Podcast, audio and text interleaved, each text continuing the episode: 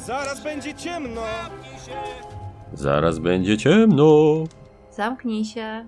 No ja taki mam plan, Iwona, przecież wszystko dogadaliśmy. Zamkniemy się, ale nim się zamkniemy, jeszcze jedna recenzja. Tak, nomen omen wielkiej ciemności. Czy jakby chciało Portal Games nieprzeniknionego mroku, prawda? Mhm. Ale nim ostatnią recenzję nagramy, no warto by się było przedstawić, bo nie nagrywaliśmy już chyba dobre uhu, kilka miesięcy, więc z tej strony nadal Adam, I Iwona, czyli pełna para. właśnie. A to jest nasza póki co, jak sobie zaplanowaliśmy, ostatnia recenzja. Recenzja Wielkiej Ciemności, Nieprzeniknionego Mroku, czy też po prostu Massive Darkness 2 Hellscape. Od Cool Mini or Not i w polskim wydaniu od Portal Games, prawda? Zgadza Czy się. Zgadza No, się. prawda Zgadza by to było. Prawda by to była, była to prawda. prawda. I nim przejdziemy do recenzji, e, jeżeli oglądacie nas na YouTube, czy też słuchacie, bo tam oglądać nie ma specjalnie niczego, pewnie zauważyliście, że w lewym górnym rogu wyskoczyła informacja o płatnej promocji. Ten materiał jest sponsorowany, jest to płatna promocja. Wszystko dlatego, że nie tak dawno e, wyszło nie tyle nowe, co bardziej takie sprostowanie mm, dyrektora UOKiK-u. Tak, się e, tak, to jest jakaś interpretacja przepisu. Od gdzie zostało wskazane jasno, co trzeba oznaczać jako materiały zawierające płatną promocję i e, nawet otrzymanie gry do recenzji oznacza już płatną promocję. A w przypadku Massive Darkness no jest to tak e, troszkę pomiędzy, ale woleliśmy to wskazać, ponieważ tak, my tą grę kupiliśmy na Kickstarterze w wersji, e, tę grę, w wersji angielskiej, a następnie zostaliśmy zapytani przez Portal Games hen, dawno temu, kiedy jeszcze pracował tam taki fajny chłopak, który się fajnie zajmował recenzentami, zapytał nas, czy chcemy e, wziąć patronat nad e, Massive Darkness 2, nad polskim wydaniem. Powiedzieliśmy, hej, jasne, bo to w sumie całkiem fajna gra jest, nie? Więc wzięliśmy ten patronat i z racji do patronatu dostaliśmy też polski egzemplarz gry, więc jesteśmy w takim, e, to jest taka recenzja Schrödingera, bo z jednej Pomiędzy. strony, z jednej strony wydaliśmy pomiędzy. sami, właśnie tak. Z jednej strony sami wydaliśmy kasę, a z drugiej strony dostaliśmy też od wydawcy, więc dlatego musimy to oznaczyć. Więc to jest taki disclaimer, a tak naprawdę to czy nagrywaliśmy na swoich egzemplarzach, czy na cudzych, zawsze były to nasze opinie i tak też jest tym razem, tak? Czyli gra jest połowicznie od wydawcy, lecz opinia jest w 100% od nas. A skoro już o opinii mowa, przechodzimy do recenzji Massive Darkness, czyli pierwszy punkt, który zawsze w tych recenzjach się u naszych znajdował, co przykuło uwagę. Tak, co przykuło uwagę? Hmm, no to właściwie co przykuło uwagę Massive Darkness w ogóle? No właśnie tak, bo z Massive Darkness jest u nas taka zabawna historia, że do jedynki naszą uwagę przykuła obietnica tego, że to będzie takie troszkę Diablo na planszy. Mówimy o tym pierwszym Massive Darkness Mhm. przed wielu lat, które wspieraliśmy na Kickstarterze. Gra do nas przyszła, no i mieliśmy do niej odczucia takie ambiwalentne, można powiedzieć. Bo z jednej strony no, ogro, ogrom plastiku, masa elementów, bardzo ładnie wykonana i ogólnie rzecz biorąc, no fajne pomysły, natomiast coś tam się zacinało w tych trybikach mechanicznych i sprawiało, że gra potrafiła być bardzo łatwa. Y, I przez to bywało, że no, odechciewało nam się grać, ponieważ ten system rozwoju chociaż był fajny, mm, to jednak jakiegoś drobnego elementu wydaje nam się, że tam w nim brakowało, żeby troszeczkę bardziej różnicować to, jak te klasy faktycznie działały, jak, jak to wyglądało, jak one działają, e, żeby wrogowie troszeczkę ciekawiej reagowali. No, było kilka uwag, nie będę spoilerował tutaj może jak się z tym sobie poradziła dwójka, natomiast uznaliśmy, że ta gra ma potencjał i stwierdziliśmy, że mimo tych wad wciąż no całkiem fajnie się nam w nią gra, a może nie zostanie porzucona i jak to Simon lubi odgrzewać swoje tytuły po raz dziesiąty, to i do Massive Darkness wyjdzie jakaś kontynuacja, która bardzo możliwe, że pozwoli użyć tej masy zawartości, którą już mamy na półce w nowych zasadach, trochę poprawionych chociażby. No i wyszła. Się okazało, trzymaliśmy tą grę przez lata właśnie z tym zamiarem i to przykuło naszą uwagę do dwójki, tak? Chęć, e, bądź też nadzieja, powiedzmy, że elementy, które kupiliśmy sobie do jedynki, będzie można wykorzystać w zmienionych zasadach, może fajniejszych Nie przestają się kurzyć. i przestanie się kurzyć na półce. I oto właśnie całe, co przykuło naszą uwagę. Gdybyśmy jednak nie mieli jedynki, to prawdopodobnie do dwójki dokładnie to samo by nas przykuło, co i do jedynki, czyli obietnica tego, że jest to takie Diablo na planszy, że mamy tam bohaterów, którzy od zera do bohatera zdobywają doświadczenie, doświadczenie w czasie jednego posiedzenia, gdzie ciągu jednej partii, która trwa tam kilka godzin, wysypuje się na nas cała masa przedmiotów, cała masa lutu planszowego, gdzie możemy te przedmioty wymieniać, przekuwać, bawić się nimi i po prostu rzucać kosteczkami. Więc tego się spodziewaliśmy od e, Massive Darkness 1 i tego też spodziewamy się od Massive Darkness 2. Więc to jest właśnie takie nasze, nazwijmy to, podejście. Z tym podchodziliśmy do tego tytułu w taki sposób e, się nasze mm, oczekiwania gdzieś tam układały. E, I czy ta gra je spełniła? No za chwileczkę się dowiecie. Nim jednak przejdziemy do omówienia naszych plusów i minusów, e, które zbiorą się w jakiś sposób w tą recenzję, omówimy najpierw jeszcze pokrótce temat, mechanikę i kwestię dodatku, który do tej gry w języku polskim został wydany, mhm. prawda? Tak, no kwestię tematu poruszyliśmy już przy, tak. przy tym, co przykuło uwagę, czyli Diablo. Tak, jest to bezpośrednie odniesienie do Diablo, w tym wypadku do trójki. I to tak bezpośrednio, jak tylko się da, ponieważ mamy tutaj temat aniołów i demonów, mamy dosłownie walkę w dodatku przed bramami nie, niebios, do, czyli dokładnie to, co zaserwowano nam w czwartym akcie Diablo 3. Styl oprawy również przywodzi na myśl Diablo trójkę, więc no zdecydowanie inspiracje były tutaj jasne i, i nawet się z tym specjalnie chyba nie kryli, żeby, żeby tym przyciągać do, do, do, do swojego projektu i, i zachęcać do zakupu, więc mamy tutaj właśnie demony, które wychodzą z piekła na ziemię i anioły, które też wychodzą z nieba, bądź bardziej z piekła, sądząc po tym jak wyglądają i chcą te demony zabić, a przy okazji zabijają wszystko po drodze, więc nasi bohaterowie muszą się zebrać, cuzamen do kupy i, I na walczyć. anioły i demony się wybrać, tak, mhm. i walczyć. I to jest cały temat, czyli naparzamy się z aniołami i demonami w heroicznym fantazy, przyprawionym właśnie klimatem Diablo Trójki. Jak dla nas bardzo ok. I dlatego e, uznaliśmy, że wspieramy również tego e, Massive Darkness 2. To tyle z tematu. O mechanice mógłbym jeszcze mniej mówić niż o temacie, bo mechanika tej gry jest e, bardzo prosta, można tak powiedzieć. Jest to dungeon crawl, który ma w założeniach, przynajmniej w tej podstawowym swoim zakresie, w tym podstawowym pudle, być takim crawlerem na jedno posiedzenie. Czyli mamy tam w pudełku zestaw misji, jest ich tam 11 do wyboru, mhm. jeśli dobrze pamiętam, 11 plus samouczek albo 10 plus samouczek. Już teraz nie zapisałem sobie tego i nie jestem e, do końca pewien, ile ich tam faktycznie było.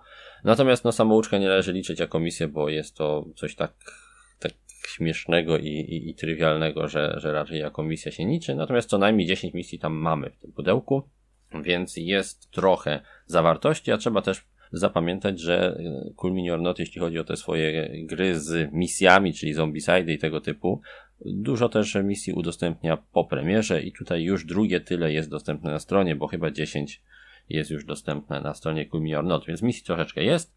Cała gra polega głównie na tym, że mamy sobie e, postacie, Każda postać to inna klasa, każda klasa to inny zestaw elementów i troszeczkę inny sposób grania. O tym będziemy mówić jeszcze podsumowując sobie całą recenzję. I każdy z nas wybiera sobie jedną postać, to też różnicuje ten tytuł mocno od takiego Zombicide'a, że nie gramy sześcioma postaciami naraz, tylko gramy tyloma postaciami, ilu jest graczy, więc dwie osoby, jak my głównie graliśmy w ten tytuł, gramy po prostu dwoma postaciami. I gra się powinna do tego w jakiś sposób e, zeskalować, czyli odpowiednio poustawiać na poziom trudności. Sama rozgrywka jest maksymalnie, można powiedzieć, uproszczona, bo zbiera się w takim podziale na, na, na rundy, czy też na fazy, Mamy fazę bohaterów, potem mamy fazę wrogów. To są dwie główne fazy w rundzie gry. Zazwyczaj celem misji jest gdzieś dotrzeć, kogoś zabić, coś zabrać i gdzieś się przemieścić. Tak w tym aspekcie troszeczkę podobne jest to do Zombicide'a, gdzie też jeżeli graliście i pamiętacie, trzeba było bohaterami dojść do jakiejś strefy, coś podnieść i z tym czymś na przykład iść do innej albo zabić konkretnych bohaterów. W tym aspekcie gra troszeczkę może Zombicide'a przypominać, chociaż nie nazwałbym tej gry reskinem Zombicide'a, bądź też jakąś wariacją na temat Zombicide'a. Za mało jest tu elementów mechanicznych, e, by można o tej grze w taki sposób mówić. Natomiast wydaje mi się, że fani Zombicide'a odnajdą tu sporo rzeczy, które im się spodobają. Nie, nie do końca dlatego, że są to takie same rzeczy. Cała rozgrywka, jak mówiłem, zbiera się w rundach i każda runda zaczyna się od fazy bohaterów, gdzie po prostu każdy z nas ma trzy akcje do wykonania, możemy je wykorzystać na typowe rzeczy dla bohatera, czyli możemy się gdzieś ruszyć, otworzyć jakieś drzwi w ramach tego ruchu, potem się nam otwiera komnata, z tej komnacie pojawiają się zwyczajnie nowi wrogowie, coś się może wydarzyć, bo czyli są... takie typowe, nie? Takie taki, ten... taki, taki, taki mhm. dungeon crawler tak. dość typowy, bardzo prosty, bo otwierając komnatę też ciągniemy kartę drzwi, ta karta drzwi daje nam jakiś taki drobny klimacik, co w tej komnacie naprawdę jest i ewentualnie jakieś dodatkowe zasady. Oprócz tego możemy również atakować. Atak jest robiony bardzo prosto, bo za pomocą jednego rzutu kośćmi zarówno my atakujemy, jak i wrogowie nam oddają. O tym będziemy mówić również e, w ramach recenzji, co się nam w tym systemie podoba, co nie. Możemy się wymieniać wyposażenie, możemy odpocząć, żeby się troszeczkę zregenerować. No i jakieś tam akcje specjalne używać. Później, jeżeli wszyscy gracze swoje takie fazy wykonają, czyli każdy wykona te trzy akcje, w ramach których ruszy się bądź zaatakuje i porobi takie typu rzeczy, możemy przejść do fazy wrogów i w fazie wrogów to po prostu wrogowie na bazie bardzo prostego AI reagują, czyli jeżeli mogą nas zaatakować, mają nas w zasięgu swojej broni, to będą nas atakować, jeżeli nie mogą, to starają się po prostu do nas podejść, żeby nas zaatakować, z tym, że są to wrogowie dość wolni w tej grze i tu jest wyraźna różnica między jedynką a dwójką, Massive Darkness wrogowie są tu dużo bardziej opieszali, tak naprawdę głównie obrażenie od wrogów otrzymujemy w fazie własnego ataku. Oni bardzo rzadko sami zdążą podejść i nas zaatakować, chyba że mówimy tu o tych tak zwanych roaming monsters angielskiej wersji, a w polskiej już nawet nie pamiętam jak oni się nazywali ci wrogowie, to wtedy faktycznie te o, grasujące potwory e, w polskiej wersji e, potrafią e, oddać, przynajmniej czy potrafią podejść i zaatakować, tak? Nie giną od razu na jednego mhm. strzała, tylko zdążą dożyć do własnej do własnej aktywacji i, i potrafią zaatakować. Te grasujące potwory są też o tyle fajne, że mają nieco bardziej złożone AI i mają tam czasami jakieś fajne, specjalne zdolności, w przeciwieństwie do tych zwykłych zgraj, które jeśli chodzi przynajmniej o ruch, to nie mają jakichś bardzo finezyjnych zdolności specjalnych. Nie? No i tak to wygląda. No, wrogowie podejdą, ewentualnie nas klupną, potem mamy fazę awansowania, czyli wydajemy sobie punkty doświadczenia, które zdobyliśmy, żeby awansować na kolejne poziomy, zdobyć więcej umiejętności. Nadchodzi faza mroku, czyli taki specjalny tor, który się przesuwa, względem którego na mapie mogą się pojawiać nowi wrogowie, no i potem z powrotem faza bohaterów, znowu mamy swoje akcje i tak próbujemy w ramach tego bardzo prostego systemu osiągnąć cel założony w misji, który również zazwyczaj nie jest specjalnie złożony bądź finezyjny, bo jak mówiłem, trzeba coś po prostu zdobyć, zabić, zanieść, przenieść, odpalić, sprawdzić i tyle. No tak, taka jest ta gra. To jest bardzo prosty, jednostrzałowy dungeon crawler, który ma nas e, przeprowadzić przez taką misję, jak mówiłem, od zera do bohatera, bo krojąc tych wrogów po drodze, będziemy zdobywać doświadczenie. Ono nam pozwoli zdobywać nowe poziomy, które nam umożliwią awansowanie w swojej klasie, którą na początku gry wybraliśmy, na przykład maga, zdobędziemy nowe czary i tym podobne. A oprócz tego po drodze będzie się sypała cała tona przedmiotów. No i to jest w tej grze jakby sercem zabawy, czyli zdobywanie przedmiotów, wymienianie tych przedmiotów między sobą i wybieranie takich z tych zdobytych, które najbardziej będą odpowiadały naszym e, potrzebom w danym momencie. I to jest całe clue gry podstawowej, nie licząc dodatków. To co, ty teraz opowiesz o dodatku? Tak, dodatek e, wprowadza kampanię, tak? Czyli to, czego no, mogłoby brakować niektórym graczom w wersji podstawowej, chociaż jak będziemy później mówić, nie do końca chyba w tym kierunku, też w tym aspekcie ta gra była projektowana, więc wydaje mi się, że, że to właśnie te pudełko podstawowe pokazuje dokładnie to, czym ta gra ma być i powinna być, a dodatek jest jedynie taką wariacją dla naprawdę największych fanów, którzy chcieliby poczuć troszeczkę takiej kampanii, może chcieliby trochę fabularnie poukładać ten nieład pojedynczych misji dostępnych w pudełku, bo teoretycznie dostajemy tam jakąś fabularną namiastkę, informację o tym, co się wydarzyło i co tak naprawdę robimy, ale po prawdzie grając w tę misję nie ma to zupełnie żadnego znaczenia i tematyczność tych misji i sens naszych działań jakby umyka przed tym, co chcemy po prostu robić, czyli zbierać przedmioty, kroić wroków i tworzyć sobie coraz silniejsze postaci. Ale jeżeli komuś brakuje takich wrażeń kampanijnych, to właśnie przychodzi na pomoc dodatek, który się nazywa Heavenfall i mamy w nim kampanię, która składa się z 15 misji, ale tu od razu niestety muszę Was rozczarować, te 15 misji to w większości powtórki z podstawki, tak? Czyli mamy 11 misji z gry podstawowej, przeniesionych i zmodyfikowanych nieco względem trudności do dodatku, uzupełnione o cztery nowe misje, które rozgrywają się już w tych niebiosach, tak? Nazwali to niebiańskim planem egzystencji, czy jak zwał, tak zwał. Aniołki biegają, my je kroimy i te sprawy, wiadomo. Więc mamy cztery nowe misje. Cała rozgrywka w kampanii zawsze składa się z misji ośmiu, czyli wybieramy z tych 15, 8. W toku rozgrywki po prostu czasami jesteśmy proszeni, by z kilku misji wybrać jedną. Są takie drobne rozgałęzienia i te nasze wybory w trakcie będą prowadziły do jednego z trzech możliwych w tej kampanii zakończeń.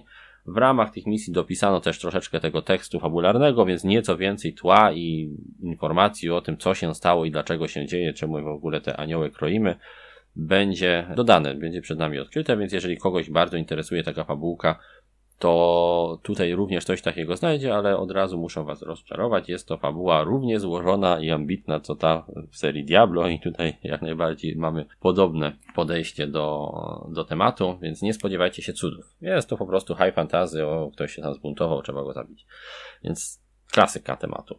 Jeśli chodzi o samą rozgrywkę, no to i mechanika musiała zostać nieco zmodyfikowana, więc mamy tutaj dodane kolejne 5 poziomów e, doświadczenia dla bohaterów, zamiast 5 jest ich 10.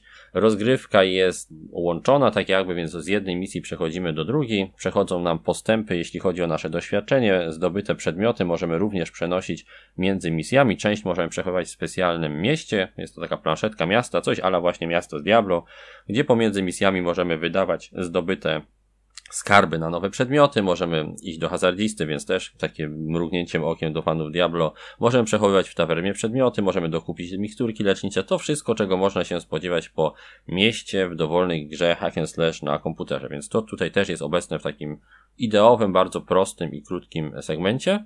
No i przenosząc te doświadczenie i przedmioty pomiędzy misjami, no siłą rzeczy również rosnąć musi siła wrogów, więc doda dodano tu karty wrogów poziomu od 6 do 10. Dodano też e, legendarne przedmioty, które jeszcze bardziej nas wzmacniają.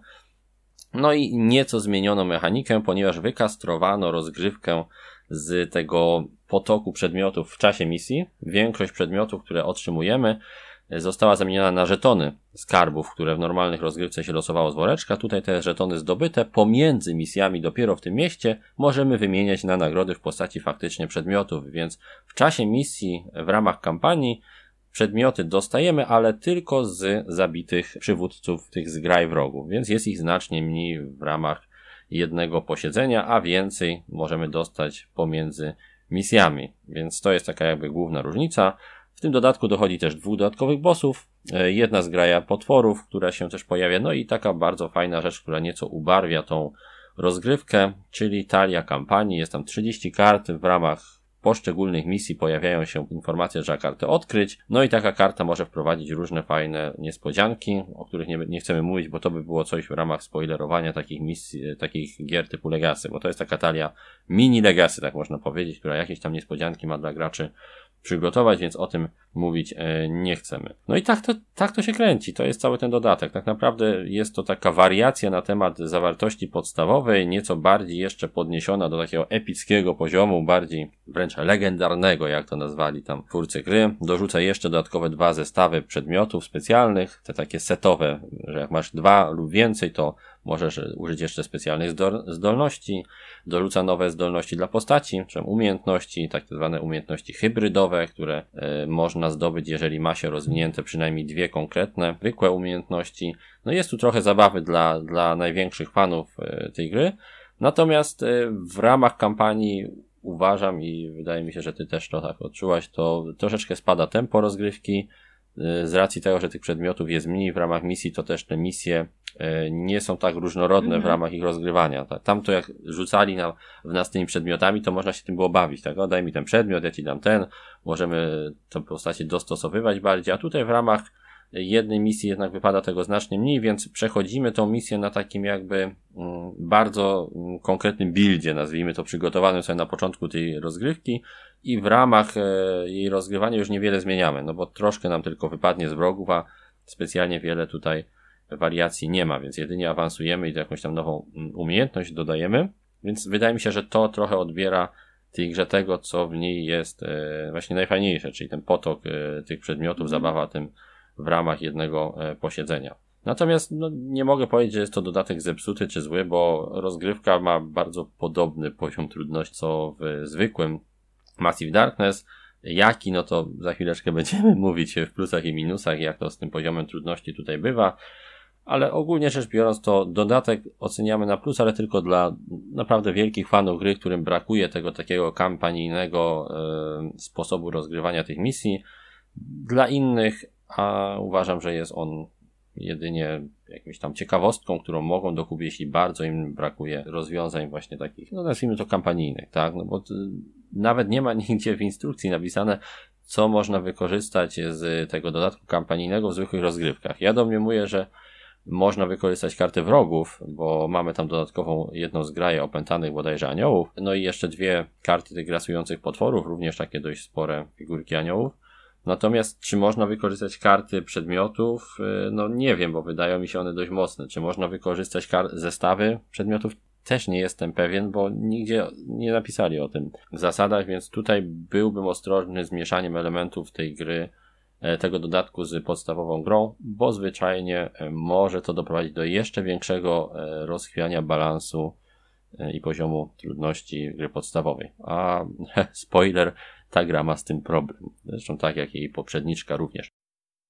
No i to tyle z takich e, informacji wstępnych. Wiecie już mniej więcej czym ta gra jest, e, jaki jest do niej dodatek. E, zaraz przejdziemy sobie do, do naszych plusów i minusów i recenzji. Nim to zrobimy jeszcze tylko jedno zdanie, żeby rozstrzygnąć jakby kwestię tej zombie-side'owości, bo wiemy, że to się pojawia gdzieś tam, czy to na forach, czy to w dyskusjach się, ludzie patrząc po prostu zazwyczaj po tym jak ta gra wygląda, bardzo mocno nawiązują gdzieś do zombie-side'a, to nie do końca jest prawda, bo ona jest oczywiście wizualnie podobna, ma te kafle, które są podzielone na kwadraty, y, pewna, pewien sposób podejścia do podziału rundy będzie podobny, no bo mamy tutaj ruch, atak, natomiast już kwestia tego, że mamy na przykład manę, którą możemy wykorzystywać do odpalania różnych zdolności, że mamy nieco inny system ataku, że nie jest ta gra tak skupiona na zarządzaniu dużą grupą y, wrogów, czyli uciekaniu ciągle przed tymi zombiakami, to to już mocno tą grę różnicuje y, i nie uważam, że jest to reskin Zombicide'a, to, że się otwiera drzwi i wychodzą z danego pomieszczenia wrogowie, to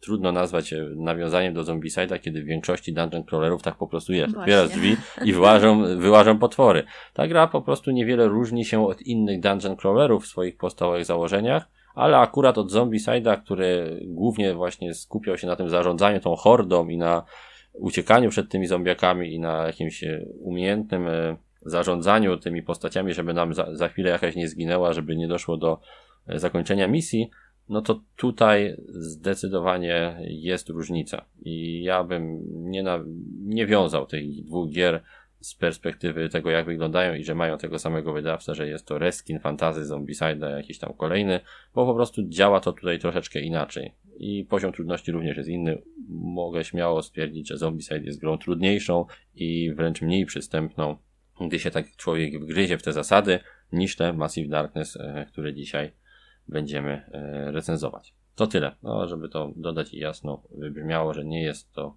Zombicide 1.0.2.0.5, 1.5 i tak dalej. Ok, no to teraz przechodzimy do naszych plusów i minusów, które zwieńczymy oceną, więc zaczynamy. Ok, no to plusik e, na pewno za system klas postaci. Każdy może się uzupełniać, tak, i wspierać nawzajem na planszy i to jest, to jest bardzo fajne. Każdy no. też inaczej kombinuje. Tak, tak, możemy sobie wzajemnie mhm. pomagać gdzieś tam i fajnie, jeżeli dobierzemy taki akurat zestaw postaci, który się dobrze uzupełnia, możemy sobie mm, wzajemnie gdzieś tam e, strategicznie pomagać. na tej, na tak, i taktycznie mhm. na tej planszy pomagać. I fajne jest to, że, że, że każda z tych e, klas postaci dostępnych, a mamy ich tutaj kilka, Mamy łucznika, mamy czarodzieja, mamy e, Łotrzyka, łotrzyka tak, Iwony Łotrzyka oczywiście. Mamy barbarzyńcę, szamana. Każda z tych postaci nieco inaczej gra, ma taką małą jakby łamigłówkę, minigierkę i za pierwszym razem, kiedy tą e, klasą gramy, sprawia to takie fajne wrażenie świeżości. Później robi się to miejscami nieco odtwórcze. Mhm bo tych elementów do rozwoju nie ma już tak dużo i wydaje mi się, że w tym kontekście ten system e, skreślania z jedynki, tak, gdzie mieliśmy tutaj bloczki i wykreślaliśmy, to dawał nieco większą elastyczność. Wydawał się może troszeczkę uboższy, bo głównie dawał efekty różne, nie był tak wizualnie rozbuchany jak tutaj, natomiast w tym kontekście takiego faktycznego mm, tworzenia buildów, Tamten był chyba trochę bardziej złożony, bo tutaj e, wraz z kolejnymi rozgrywkami możemy dojść do przekonania, że daną postacią w większości przypadków najlepiej gra się konkretnymi na przykład mm. zdolnościami. Nie? Inaczej troszkę to wygląda, jak sobie złożymy takie pary postaci, jak gramy w dwie osoby, czyli na przykład czarodziej plus łotrzyk może chcieć inne umiejętności rozwijać, żeby lepiej wesprzeć łotrzyka. Natomiast kiedy byśmy grali w, w takim większym gronie, no to, to te ścieżki są dużo bardziej oczywiste, mi się wydaje, niż, niż to było w Massive Darkness 1. Natomiast Massive Darkness 1 mało kto kupi, więc nie będziemy jakoś tak mocno tutaj nawiązywać i oceniać tej gry w perspektywie jedynki, ponieważ tak naprawdę jedynka jest niedostępna dzisiaj dla większości, więc nie byłoby to sensu. Mówimy to tylko dla tych, którzy w jedynkę grali i są ciekawi tej opinii z perspektywy właśnie posiadaczy jedynki i dwójki. Więc tak, system klas postaci jest na plus, natomiast na pewno przy większym ograniu tych, tych klas zaczniecie dostrzegać pewne schematy rozgrywania kolejnych jakby misji daną, daną klasą postaci. Kolejny plusik. E, mamy bardzo dużo przedmiotów. Tak, to jest mhm. zaleta. I system woreczka. Który jest tutaj zmieniony względem e, tamtego mhm. Massive Darkness. Tak. tak. Ten woreczek jest fajny, ponieważ wraz z pokonywaniem przedmiotu, e, przedmiotów wrogów, wrogów i zdobywaniem z nich przedmiotów wraz z awansem postaci, to do takiego specjalnego worka będą trafiały żetony wskazujące rangę rzadkości przedmiotu. Mhm. Czyli takie to, ulepszanie. Tak, takie ulepszanie, e, zwiększanie prawdopodobieństwa, że wyciągniemy coś mhm. fajnego z danego wroga i to jest fajne, że na początku ten lód, czyli te przedmioty to wypadają zazwyczaj zwykłe, a potem im dalej w las, im bardziej jesteśmy zaawansowani, to przedmioty mogą wypadać fajniejsze. Bardzo prostą mechaniką udało się stworzyć coś, co właśnie imituje wchodzenie na coraz głębsze, powiedzmy, etapy tych e, tak zwanych szczelin w Diablo Trójce, gdzie coraz lepszy lud mógł z, z przeciwników nam wypadać. To mi się bardzo podoba. No i sama kwestia tego, że tych przedmiotów jest tak wiele, że one są dość zróżnicowane, że faktycznie wpływają na rozgrywkę, mhm. że możemy się nimi wymieniać, e, że są one podpięte często do wrogów i również ci wrogowie mogą z nich skorzystać. To mi się podobało w jedynce i w tej wersji, w której jest w dwójce również mi się bardzo podoba i uważam, że jest to zdecydowanie plusik.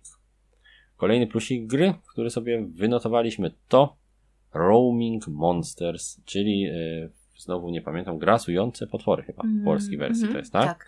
Czyli tacy mini-bossowie. I tutaj znowu spoiler, ci mini-bossowie sprawdzają się e, chyba lepiej niż bossowie w tej grze ogólnie. o bossach będziemy mówić ale w innej sekcji recenzji. E, mini-bossowie są o tyle fajni, bo mają takie małe, zgrabne AI. I ono działa po prostu względem tego, e, co jest na planszy. Czyli jeżeli bohater jest z daleka, no to wykorzystuje ten konkretny atak. Jeżeli jest blisko, to ten. Jeżeli mam wielu bohaterów w zasięgu, to robię to. Jest e, to troszeczkę podobne do Sword and Sorcery. Pamiętasz, tam mhm, też były tak, takie pamiętam. karty, mhm. długie karty wrogów, tylko że tam każdy wróg miał swoje AI i przez to ta gra, o ile nie była zła, to dla mnie była zbyt rozwleczona. Trzeba było za dużo rzeczy sprawdzać, za dużo warunków sobie e, wcześniej doczytywać, żeby wiedzieć, jak danego wroga e, rozegrać, a tutaj jest to podzielone o tyle fajnie, że mamy tych właśnie potworów, minibossów i zwykłe potworki, które mają ten AI bardzo, bardzo uproszczone. To sprawia, że gra jest po prostu płynniejsza i można się cieszyć tą ochoczą sieczką na mhm, planszy, mm -hmm. którą Massive Darkness było i, i nadal jest. Więc zdecydowanie grasujące potwory na plus. Minus jest tylko taki, że w podstawowym pudełku nie ma ich jakoś specjalnie dużo, więc gra pod tym kątem mm, no, woła o dodatki. Wersja Kickstarterowa, gdzie no, masy tych potworów dodali, jest tutaj naprawdę dużym plusem. Wielka szkoda, że nie ma takiego, czy też crossovera na przykład dostępnego w wersji retail z Zombicide'em do dokupienia, bo wszyscy posiadacze Zombicide na przykład chętnie by sobie abominacje tam dodali jako te potwory pewnie, ani że na razie jeszcze portal nie zapowiedział żadnego dodatku tego pakietu potworów, bo to też by tej grze na pewno dodało nieco świeżości i, i, i fajniejszych mm. kolejnych rozgrywek. Jedynie w Heavenfallu, czyli w tym dodatku kampanijnym mamy dwa anielskie potwory grasujące, które chyba można dodać, ale to też nie jest tam wskazane. W sensie instrukcja o tym nigdzie nie, nie mówi, więc też nie jesteśmy pewni, czy możemy je dodać bez e, obawy na m, mm, utratę balansu. Mhm. Wydaje mi się, że możemy, ale jest to tylko moje podejrzenie względem tego, że karty poziomów po prostu są odpowiednio dostosowane również do podstawki. I to tyle o Roaming Monsters. Zdecydowany plus i to od początku tej serii bardzo mi się zawsze podobało. Mhm. Kolejny plusik. E, karty drzwi. E, karty drzwi. Karty tak. drzwi, mhm. tak. Dodają troszeczkę klimatu I takich nieprzewidywalnych sytuacji Właśnie, na bo, bo są do, wybierane losowo, Mhm. tak? Więc y, do danego scenariusza te karty drzwi tasujemy po prostu stali i otwierając pomieszczenie, oprócz tego, że pojawi się to, co tam jest oznaczone żetonami, czyli jakiś tam wróg, skarb, Mhm. takie pierdoły, to jest też coś, czego się nie spodziewamy. Czyli może być to na przykład, nie wiem, laboratorium alchemika, więc znajdziemy tam dodatkowo jeszcze miksturkę. Albo, nie wiem, więzienie, więc będzie tam dodatkowy wróg i coś w tym stylu. No jest to fajne i bardzo mi się podoba jako taki element, który niewiele mm, dodaje złożoności do mechaniki, a daje fajne klimatyczne przeżycia jakby w czasie rozgrywki, a głównie pod tym kątem cały czas rozpatrujemy Massive Darkness jako taką loszek, taki, taką Loszek. jedno, jednostrzałową przygodę, gdzie dużo rzeczy się dzieje, może nie zawsze są one do opanowania, ale po prostu się dzieją i to się nam podoba. Jeżeli chcemy sobie po prostu zagrać coś takiego na planszy, a niekoniecznie na konsoli, to pod tym kątem e, takie losowe, dodatkowe urozmaicenia są jak najbardziej wskazane. Więc karty drzwi, ok. Karty przedmiotów, czyli coś, co już mówi, omawialiśmy, tutaj e, wyszczególiliśmy jako dodatkowy plus aspekcie podpinania ich pod wrogów, czyli to, że jak wychodzi na planszę zgraja wrogów, która składa się z kilku mopków, czyli tych takich szeregowych, e, szeregowych żołnierzy, plus dowódcy, to ten dowódca trzyma jakąś broń. I w zależności jaka to będzie broń, on będzie w taki sposób atakował. Może mieć dystansową broń, a innym razem kościotrup może mieć mieczyk i to będzie różnicowało sposób, w jaki trzeba będzie do tego potwora podejść. A dodatkowo, co jest fajne, e, te przedmioty wrogów pochodzą z osobnych talii, więc one mm, nie są takie same, identyczne jak te przedmioty, które losujemy sobie jako nagrody ze skrzyń i tym podobnych. One często mają jakieś właściwości związane właśnie z tymi potworami, więc to jest fajnie dobrane i dodaje też fajnego klimatu, że faktycznie zdobyliśmy przedmiot z wroga, który wygląda jak przedmiot z wroga i działa jak przedmiot z wroga. Nie ma oczywiście ich jakoś bardzo dużo, tych takich super sygnowanych, ale nadal jest to fajny, fajny smaczek i czysto klimatycznie to patrząc, e, uprzyjemnia rozgrywkę, więc te karty podpięte pod wrogów są bardzo ok.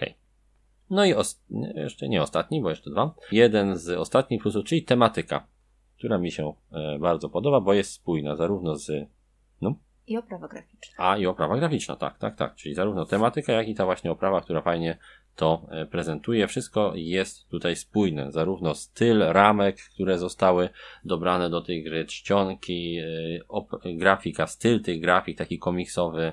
Wszystko e, współgra w jedną e, fajną całość i w momencie, gdy to rozłożymy sobie na stole, to po, prostu dobrze wygląda jako, jako gra i na zdjęciach, które zrobiliśmy, myślę, że widać właśnie to, jak fajnie ta gra wygląda jako całość rozłożona na stole.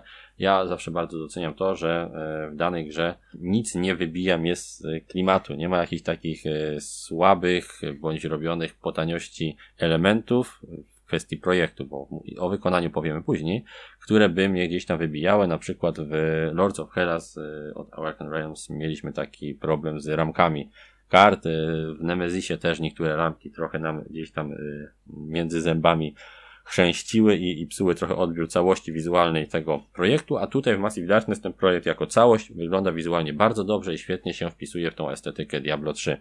I dlatego jest to zdecydowany plus bez żadnych minusów e, podpiętych pod niego.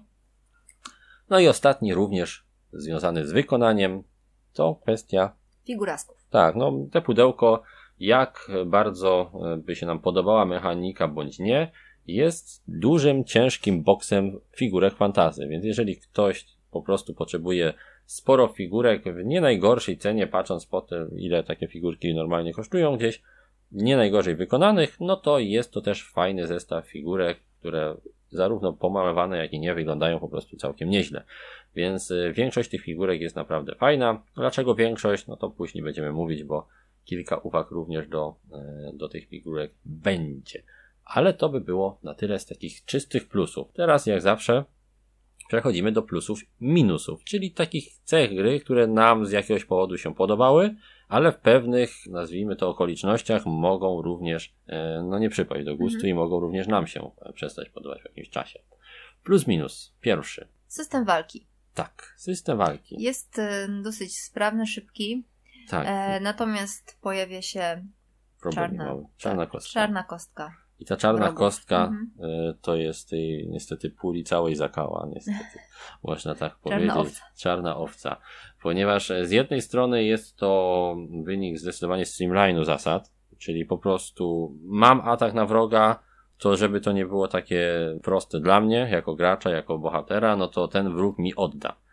Ale żeby zrobić to w miarę szybko, żeby nie dodawać jakiegoś tam ruchu wroga w moim kierunku i tak dalej, jak było to w jedynce, żeby nie było to podzielone na dodatkowe rzuty, oddanie i tak dalej, to dorzucono tu czarną kostkę, która działa w ten sposób, że za każdego wroga, który jest w danym momencie w tym, w tej kupie, to dorzucamy jedną czarną kostkę i w takim przypadku, jeżeli atakują grupę składającą się z czterech figurek, z czego trzy to są ci żołdacy, nazwijmy to, nie, pamiętam jak się nazywają w polskim wydaniu, to jest tak jak się gra w grę dwujęzyczną i ma się problem później z, Rozmywa się z to. roz, rozmywa się Mhm. wersja e, polska i angielska. W wersji angielskiej jest chyba mob, a w wersji polskiej to, żebym ja nie skłamał, poplecznik. O, O, poplecznik, tak. Więc jeżeli mamy trzech popleczników, to za każdego poplecznika będziemy mieć jedną czarną kostkę. Na tych kostkach są nieblokowalne rany dla bohaterów oraz możliwość odpalenia akcji tego danego potwora. No i problem jest z tym taki, że te nieblokowalne rany potrafią dość sporo namieszać. Jeżeli gramy z pełnym składem osobowym, czyli 6 osób, spoiler nie polecam, no to jak taka grupa sześciu e, kostek nam walnie, to może się okazać, że na jeden strzał zginiemy. I problem z tym jest główny taki, że nawet atakując wroga dystansowo, jako łucznik chociażby, bądź jako mag, to my oberwiemy od wroga, który ma, jest wyposażony w e, miecz i to czasami możemy oberwać na dystans tak, że po prostu umrzemy od tego własnego ataku. E, Ma to, jak rozumiem, e, odzorowywać e, takie krytyczne niepowodzenia, jakie są w systemach RPG, bo czasami można też zrobić critic fail. Miałeś rzucać, wyrzuciłeś jedynkę, no niestety strzeliłeś sobie strzałą w stopę. Mhm. Albo zaklęcie wybuchło ci w twarz. Coś w tym stylu. Ja co rozumiem z perspektywy tematu, powiedzmy, mechanicznie też jest to zrozumiałe, bo chcieli po prostu wyrzucić pewne dodatkowe kroki, żeby maksymalnie tę grę uprościć. Natomiast no, na ołtarzu tego uproszczenia poświęcili troszeczkę balans rozgrywki, ponieważ przez to ta gra im więcej osób, przynajmniej na, po- w początkowej swojej fazie potrafi być tak nieprzewidywalna, że strach atakować na dystans. To, no, to wymaga potem pewnego podejścia strategicznego i taktycznego do gry, bo widząc, że na początku jesteśmy słabi jako mag, no to wiadomo, nie będziemy się pchać i rzucać od razu na wrogów. Ma to jakieś swoje uzasadnienie, natomiast trzeba mieć to na uwadze, że te czarne kości mogą się mocno komuś nie spodobać, są dość takim zero-jedynkowym e, burzycielem balansu i jeżeli gramy w większej grupie, to trzeba po prostu te walki odpowiednio mm, próbować rozegrać w taki sposób, żeby osłabić tego wroga jakoś, żeby nam nie walnął za mocno, najpierw silniejszymi wroga, e, postaciami atakować, dopiero później tymi słabszymi. E, Nam się to tak, no, tolerujemy to rozwiązanie.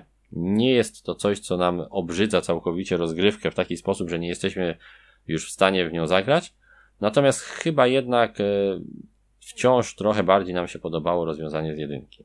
Gdzie jednak ci wrogowie bardziej, nazwijmy to, inteligentnie reagowali na te swoje rany, że po prostu podchodzili do nas i wy, wydawało się po prostu bardziej naturalne niż e, fakt, że atakując na dystans obrywam nagle mocniej niż oberwał wróg, bo tak też może być niestety. Że to ja e, poprzez swój atak dostanę więcej obrażeń niż wróg, którego atakowałem. Taka jest możliwość. Więc to jest pierwszy taki faktyczny plus minus. Z jednej strony szybciej, łatwiej, a z drugiej nie do końca może przyjemniej. Kolejna cecha, czy jak to zwykliśmy nazywać plus minus, również związana jest z kostką i streamlinem rozgrywki, bo mamy tutaj kostkę cienia. Kostkę, która odpowiada praktycznie za wszystkie, nazwijmy to pozostałości systemu światła i ciemności w Massive Darkness. Wcześniej, jak sama nazwa wskazuje, mieliśmy Massive Darkness, mieliśmy masę pól ciemności i światła na, na planszach, mając na myśli wcześniej, mówię w pierwszej części gry, i od tego, czy staliśmy w cieniu, zależało, czy zaatakujemy zdolnością specjalną. Ta zdolność specjalna aktywowała się zawsze, gdy stoimy w cieniu po prostu. Do tego, stojąc w cieniu, byliśmy niewidoczni dla przeciwników i oni po prostu w naszym kierunku nie zmierzali. Więc była to taka zabawa, szarada na planszy, zabawa w kotka i myszkę, uciekanie przed przeciwnikiem. Tutaj tego nie ma. Tutaj strefy światła i cienia nie wpływają już specjalnie na ruch, natomiast wpływają na specjalną zdolność każdej z postaci mm, graczy, Każda z nich ma taką zdolność cienia. Niemniej ona nie włącza się już automatycznie w stosunku do pola, na którym stoimy. Czyli jeżeli stoimy w cieniu, to nie jest tak, że atakując cienia zawsze ta zdolność się nam odpali. Niestety nie. Teraz wygląda to w taki sposób, że mamy kostkę i po prostu dokładamy ją do puli ataku. Ta kostka cienia na jednej zaledwie ściance ma zdolność cienia, więc mamy tutaj zdolności związane z ciemnością, a tak naprawdę będziemy ich używać jedynie stojąc na polach ciemności i to tylko wtedy, kiedy na jednej, jedynej kostce K6 wypadnie nam na ściance jednej z sześciu odpowiedni symbol. Sądzę, że ta mechanika światła i ciemności, poruszania się pomiędzy wrogami w tym takim cieniu, skradanie się tak jakby, przysparzała na tyle trudności nowym autorom gry, że po prostu ją wyrzucili. I no jest to niestety minus. Plusem jest jedynie to, że ponownie rozgrywka jest płynniejsza, jest mniej obliczania i sprawdzania, w którym kierunku mają iść wrogowie. Natomiast niestety spłyca to, spłyca to dość mocno rozgrywkę i to w jaki sposób spoglądamy na, na całą tą taktyczną zagadkę na planszy. Czego najlepszym przykładem jest to, że zapomnieliśmy wspomnieć o tym nagrywając recenzję. Ten fragment nagrywam już w czasie montażu, e, zauważywszy, że na naszych notatkach na drugiej stronie było jeszcze dopisane wspomnieć o kostce cienia. Więc no cóż, to chyba najlepiej świadczy o tym, jak marginalną rolę pełnią w rozgrywce zdolności cienia postaci, które wcześniej no, były sercem rozgrywki w Massive Darkness, jak sama nazwa wskazuje. Domyślam się jednak, że celując w nieco inną grupę docelową, Massive Darkness 2 jako gra bardziej uproszczona musiała poświęcić pewne ze swoich nieco nieoszlifowanych, chociaż ciekawych i całkiem pionierskich w swoim czasie mechanik. Kolejny plus minus to właśnie kwestia chyba skalowania. Tak. Nie? Czyli nasze rozgrywki. Nasze rozgrywki. Dwie osoby całkiem ok, ale ta rozgrywka no, może troszeczkę zachwiać balansem Tak, zachwiać. rozgrywki. No, Mhm. jeżeli więcej niż dwuosobowa, nie? O to, w tym, tym kontekście, tak? Tak. Że im, Mhm. im więcej osób, to, to ten balans może się zachwiać, tak? W Dwie osoby jeszcze wydaje się to tak całkiem fajnie, sprawnie działać i z tego też tytułu my ten tytuł e, na razie widzimy na swojej półce, bo gramy głównie, jeśli nie wyłącznie w dwie osoby na ten moment, więc y, dla nas jakby jak najbardziej okej. Natomiast jeżeli myślicie o tej grze jako o tytule, który będzie rozgrywany na posiedzeniu gdzieś tam jakimś z przyjaciółmi, No To może ta partia się dłużyć. to się może to dłużyć, może być Mhm. mało, mm, mało sympatycznym doświadczeniem, kiedy nagle mag dostanie właśnie tymi sześcioma na przykład kostkami w zęby czarnymi i au, Mhm. nie żyje. Więc w tym kontekście wydaje mi się, że dla większych grup Zombicide jest jednak lepszym tytułem, natomiast Massive Darkness 2 lepiej sprawdza się jako tytuł dla dwóch, no trzech graczy. Wydaje mi się, że tutaj będzie to max, ponieważ granie też więcej osób no, wydłuża tą rozgrywkę dość mocno i ten opis na pudełku bodajże 120 minut, no to to raczej jest ta dolna granica niż górna tego, tego czasu, który musicie na tą grę poświęcić, a jest ona właśnie, jak zresztą zdążyliście zauważyć, na tyle prosta, że oczekiwanie na swoją turę tylko po to, żeby zrobić dwa ataki, czy tam dwa ruchy i atak, no jest męczące w tym Mhm. momencie, więc im mniej, osób tym e, w tej grze jest fajnie, ale znowu solo też niespecjalnie bym ją polecał, bo cała frajda z tej gry polega również na tym wspólnym jakby przeżywaniu tych, e, tych nazwijmy to przygód, tego potoku przedmiotów, więc dwie, trzy osoby wydaje mi się takim najfajniejszym e, zestawem, w którym, czy układem graczy, w którym warto usiąść do Massive Darkness. Więcej, no musicie się właśnie liczyć z rozchwianym balansem rozgrywki oraz z tym, że gra się będzie zwyczajnie mogła wam dłużyć. No chyba, że lubicie po prostu tak sobie posiedzieć i popatrzeć, co robią inni, no to wtedy to wasza sprawa, nie? To wtedy plus minus kolejny scenariusze. Scenariusze. Mhm. No jest ich troszkę tutaj, nie? No bo mamy ich 10, natomiast wśród tych 10 jest kilka takich no, Gorszych. no, nudnych, nie? Gorszych. Takich nieciekawych, takich na, z najgorszych momentów zombicide, nazwijmy to. Wejdź, idź gdzieś, żeby coś podnieść i zanieść to tam. Idź, zabij, no takie mało ciekawe te niektóre scenariusze, z niewielką liczbą specjalnych zasad. To y, no, nie dodaje jakby Uroku. uroku tej grze, która tych scenariuszy zbyt wielu nie ma, no bo ma ich tam w porywach 11, więc w tym kontekście, gdyby na tym się zamykała zawartość e, Massive Darkness 2, to byłby to dla nas minus, bo, bo faktycznie tych scenariuszy zbyt wiele nie ma, a dodatkowo jeszcze część z nich jest zwyczajnie nudna, bądź wykorzystuje mechaniki, które nam się nie podobają, będziemy o tym mówić później, mowa o bossach. Więc yy, na szczęście, i to ratuje całą sytuację, Cool Mini or Not w przypadku swoich gier, w szczególności takich opartych o scenariusze, yy, wydaje dużo innych scenariuszy i publikuje je w sieci do pobrania. I w tym momencie już na stronie Cool Mini możecie znaleźć 10 nowych scenariuszy, które są e, w większości przypadków tymi lepszymi takimi, czyli bardziej, e, nazwijmy to, złożonymi, z ciekawszymi wariacjami, jeśli chodzi o dodatkowe jakieś tam zasady specjalne, więc jak najbardziej polecałem Wam zajrzeć na stronę Cool Mini or Not, żeby jak się Wam znudzi to co w podstawce, żeby sięgnąć po coś więcej. Kolejny plus minus. No to kwestia, którą już chyba poruszyliśmy, tak mi się wydaje, czyli ten poziom trudności. Ta gra nie jest specjalnie wymagającym tytułem. To nie jest gra, w której będziecie mm, toczyć wielkie rozważania na temat taktycznego podejścia do danego starcia, ponieważ wrogowie, przynajmniej w większości sytuacji, padają jak muchy. W większości dość szybko. Z rzadka zdarza się, że banda wrogów przeżyje do momentu swojego własnego ataku. Przynajmniej w tych pierwszych misjach. Później, mm, niestety, gra potrafi w drugą stronę zadziałać, że jest y, czasami irytująco y, nie wiem czy trudna, bo trudno, na, trudno to nazwać trudnym, natomiast bywa niesprawiedliwa w taki, mhm. taki, taki niefajny sposób, e, szczególnie jak gracie więcej osób i rzucacie sześcioma kostkami na przykład przeciwko sobie.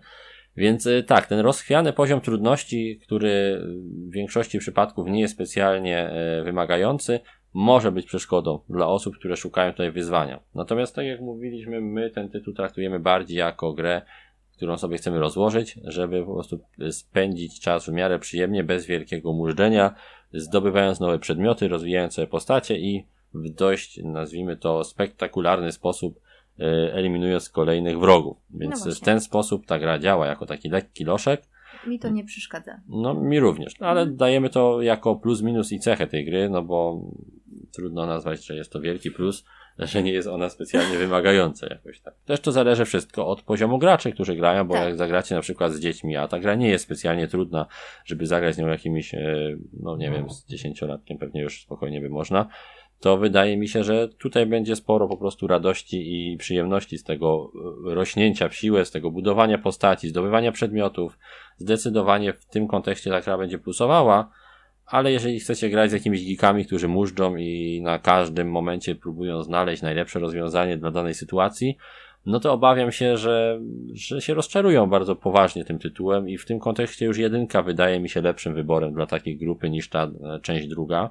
Lub Zombicide po prostu. Zombicide jako gra, która dużo bardziej premiuje taktyczne myślenie, rozgrywanie tych ciężkich czasami sytuacji w taki sposób, aha, to ja tutaj się może e, poświęcę i zatrzymam gdzieś tam tych wrogów, poświęcę swoją turę na to, żeby powalczyć, a wybiegnijcie dalej. Tutaj jest więcej takich sytuacji w Zombicide. Tu e, w Massive Darkness raczej aż takich rozpin nie znajdziecie. Kolejny plus minus co my tutaj mamy? Hmm, dochodzimy już tak jakby do plusa minusa związanego z wykonaniem. Mhm, tak, czyli no, e, brak organizera. No, nie ma co siadać do tej gry, nie mając e, poukładanych tych żetonów e, w mm -hmm. jakiś tam sensowny sposób. Najlepiej w osobnym pudełku, takim typu wędkarskie, bądź na narzędzia gdzieś tam je powrzucać. Bo jeśli miałbym te wszystkie żetony wyrzucać z woreczków, a następnie wziąć te 13 talii, bo w tej grze mamy 13 talii kart, potasować je wszystkie, porozkładać, to prawdopodobnie miałbym dość. Więc my przełożyliśmy te, już po drugiej partii przełożyliśmy to wszystko do organizera, i znacząco wzrósł komfort jakby z przygotowywania tej gry. Więc pamiętajcie, ten organizer jest zdecydowanie czymś e, istotnym, koniecznym. Daliśmy to w plusach i minusach. Nie wiem dlaczego, bo teoretycznie powinno być minusem. Chyba, chyba się gdzieś tutaj rąbłem. No chyba, że ktoś lubi takie przygotowania. O nie, nie, to nie, nie, nie, nie, nie, nie znam takich ludzi. chyba, że ktoś nie ma co w życiu robić. No to może tak. Nie? Plus minus to też dodatek z kampanią. Już dość rzęsiście go opisaliśmy, co on wnosi, więc tutaj tylko przypomnę, że dlaczego plus minus? Otóż uważamy, że to co najlepsze w tej grze to ta jej jednostrzałowość. E, w natłoku tych wszystkich gier z kampaniami po 80 godzin, e, takie Massive Darkness będące jakby nawiązaniem do takiej starszej już klaustrofobii chociażby jest czymś fajnym, czymś innym niż e, te gry dostępne na rynku z gatunku Dungeon Crawler, które mocno się teraz skupiają na tych misjach łączonych w kampanię. Dlatego uważam, że ten dodatek kampanijny no nie do końca jest potrzebny tej grze. Jeżeli ktoś bardzo chce mieć taką lekką kampanię w sensie lekką, niezbyt złożoną w kwestii zasad, kampanię, którą może rozegrać w ramach e, Massive Darkness 2, to jasne, może kupić dodatek Heaven Hall, ale wydaje mi się, że do tej gry bardziej sensownymi dodatkami byłyby te, które wprowadzają nową klasę Mhm. postaci, bądź nowe zestawy wrogów, niż ten, który po prostu te same misje y, szereguje i układa w jakiejś ramy kampanii. Nie uważam, że jest to dodatek nieudany, bo rozgrywanie tej kampanii jest fajne, natomiast wydaje mi się, że to, że odbiera troszeczkę tej dynamiki y, zdobywania tych przedmiotów, nie każdemu przypadnie do gustu. Nam się bardziej podobało te zdobywanie tych przedmiotów tu i teraz, w czasie, w czasie misji i te rośnięcie w siłę w czasie misji, niż zatrzymywanie się w mieście pomiędzy misjami i wymienianie ich na kolejne przedmioty. Ma to swój urok, ale uważam, że jest za dużo podobnych gier, które robią to lepiej, by był jakiś wielki sens kupowania tego dodatku Mhm. kampanijnego akurat do Massive Darkness. Dlatego jest to plus minus, bo nie jest to zły dodatek, ale nie uważam, by był to dodatek potrzebny. Okej, i teraz przechodzimy już do minusów, takich minusów i tu wydaje mi się, że powtórzymy w tych minusach to, co było e, plusem, minusem, Mhm. e, więc to mm, chyba będziemy to dość szybko przechodzili, te takie powtórzenia, Może bo zaczniemy od tak, takich mega minusów. no to, no to chwiejny balans rozgrywki na pewno jest mega minusem. Mm. bo, bo tak, no, no dla, dla, tak może być po prostu, no. Albo, a, a, a, jak, nie dla nas, tak? Nie dla nas, bo Mhm. mamy dwie osoby. Ten balans aż tak się nie chwieje w dwie osoby. Dlatego chyba to wrzuciliśmy później w plus minus, a, a, a tutaj zapomniałem skasować. Natomiast jeżeli gracie w tą grę więcej niż e, dwie osoby czy trzy, no to gra się potrafi tak wywinąć na, że tak, no, takiego koziołka potrafi wywinąć, jeśli i fiknąć, jeśli chodzi o balans rozgrywki, to jak wrogowie potrafią wam oddać, że może być to już po prostu męczące w tym Mhm. momencie i może być taka orka na ugorze, a z drugiej strony jak się wykoksicie, to może być bardzo, bardzo łatwo. Więc tutaj e, miejcie to na uwadze, że to nie jest gra, która się skupia i która poziomem trudności stoi, o czym już wielokrotnie mówiliśmy. I teraz ten mega minus, o którym ty mówiłaś, więc bardzo proszę. Ja? No bo mówi- zacznijmy od tych mega minusów, więc sądziłem, że chodzi ci o ten, który jest tutaj następny, jako mega minus. Nie, ja tam już A, chodziło na ci czerwono. Ty, a, o wykonanie. O wykonaniu na końcu. O, No dobra. Zostawimy sobie na koniec. To wspaniałe wykonanie, chwalone tak w recenzjach wszystkich. No dobra, no to te walki z bossami, No, no. które są niewykorzystanym potencjałem. No, no, no są, no bo Mhm. masz pudełko, które jest bardzo duże. Otwierasz to pudełko i w nim jest taka wielka figurka, która zajmuje e, jedną, którąś tam, no dużo miejsca w tym pudełku zajmuje, no jest wielka, naprawdę. I w całej grze wykorzystujesz ją w jednej misji, w jednej misji, jednej, jedynej Mhm. misji. Potem w ogóle w żaden sposób ona już tam nie wchodzi do tej. I w tej jednej misji to jest tak nudne, że po prostu... tak robisz bu i ona o, ucieka. No, no, no, coś w tym stylu. No, bossowie nie, jakby to powiedzieć, nie, nie stanowią jakiegoś takiego wielkiego zagrożenia w tej grze. Nie są jakimś specjalnym, ciekawym wyzwaniem. Y, Ich ataki są dość, nazwijmy to, losowe. A i działa lepiej w przypadku wrogów, y, tych roaming monsters, czyli szwendających się, czy jak, jak, jak zwał, tak zwał w polskiej wersji, grasujących potworów Grasująca. Mhm. jest ciekawsze moim zdaniem. Oczekiwałem, że ci bossowie tu będą działać na wzór e, Sword and Sorcery albo Dark Souls, że będzie bardziej mm, ten wróg działa na zasadzie odpowiadania na akcję i to, jacy w danym momencie są bohaterowie, niż po prostu rzuć kostkami i zobacz, co on zrobi. No bo to, to żaden boss tak naprawdę jest. Nie są też właśnie specjalnie wymagający pod kątem tego, ile mają punktów życia, więc y, no pozostawiają te walki niedosyć. No jasne, fajnie, że jest wielka figurka, fajnie, że ma tam jakieś tam te swoje specjalne zdolności i czuć, że jest to inna, inna walka i inny mm, potwór niż te, z którymi dotychczas walczyliśmy. Natomiast można to było zrobić tak dużo lepiej, nie, nie, nie komplikując specjalnie wcale rozgrywki bardziej niż jest ona na ten moment skomplikowana, że uważam, że troszkę jest to słabe Mhm. i wymagałoby to jakiegoś przeprojektowania, żeby faktycznie bardziej się odczuwało, że walczymy z tym bossem, a nie, że klepiemy po prostu wielką figurkę, która stoi na środku kapla. Są e, całkiem nie najgorsi bossowie w tej grze, ale nie ma ich w tej retailowej wersji. Więc to, to no, Haron na przykład, no, jest trudny, ale ma jakiś fajny pomysł na tą walkę.